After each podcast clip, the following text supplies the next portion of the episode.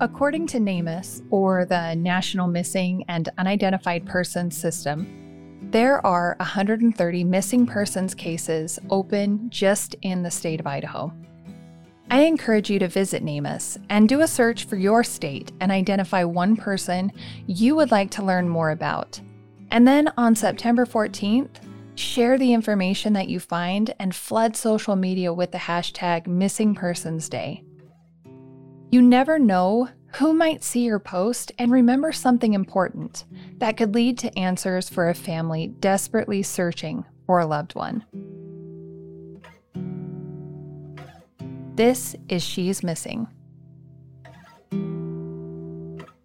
I want to start off by explaining why I am so emotionally invested in making a big deal out of the Idaho Missing Persons Day. Well, even though this day was officially established in September of 2021, which is also the 20th anniversary of Amber Hoop's disappearance, I only recently became aware of it, and I am sure I cannot be the only one. After working so closely with Megan and those affected by her kidnapping, not to mention the numerous members of law enforcement who dedicated their efforts to Amber's case, I strongly believe that broader awareness is essential for every missing persons case. Events like this should not be limited to just the family and friends of the missing persons. They should feel supported by the community they live in.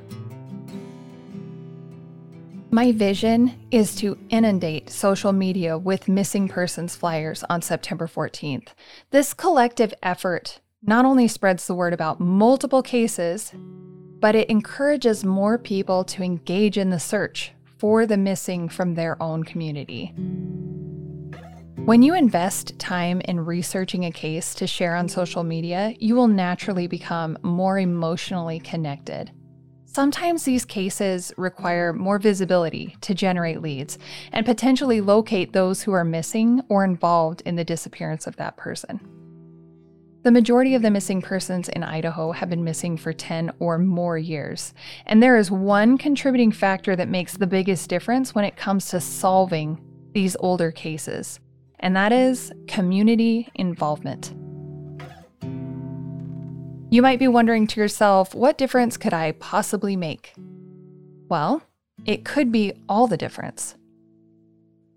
You or someone you know on social media might have knowledge about the case that investigators don't know yet.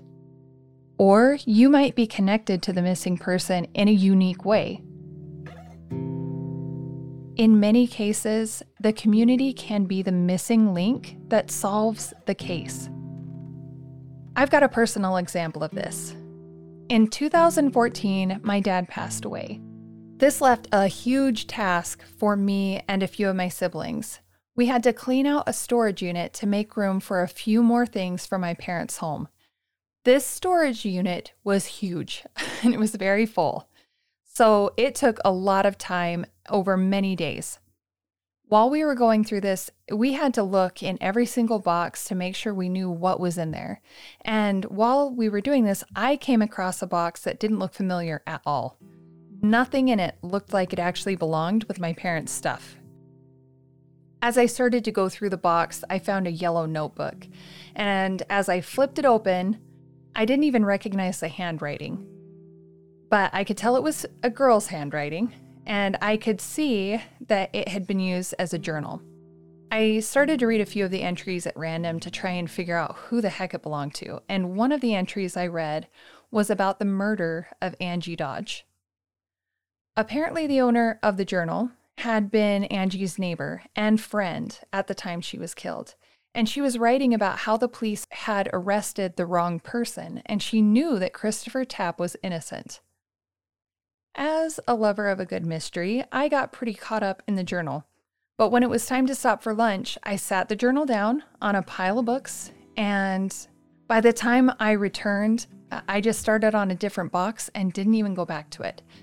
It wasn't until 2017 when I heard a news report about Christopher Tapp being released because of DNA evidence that cleared him that I even thought about that notebook again. I was kicking myself that I hadn't taken the journal writer serious enough to pass it on to authorities. This is the kind of memory that might be sparked by you sharing a missing person's case. Maybe someone you know knows something that could lead to answers. You really never know. In some of these cases, time can be the friend of the investigators. Oh, and for the curious, I believe the box of stuff belonged to one of my brother's girlfriends, who asked him to store it for her when she moved, but she never came back for it. I have since gone back to that storage unit and I have looked for that notebook, but I still have not found it.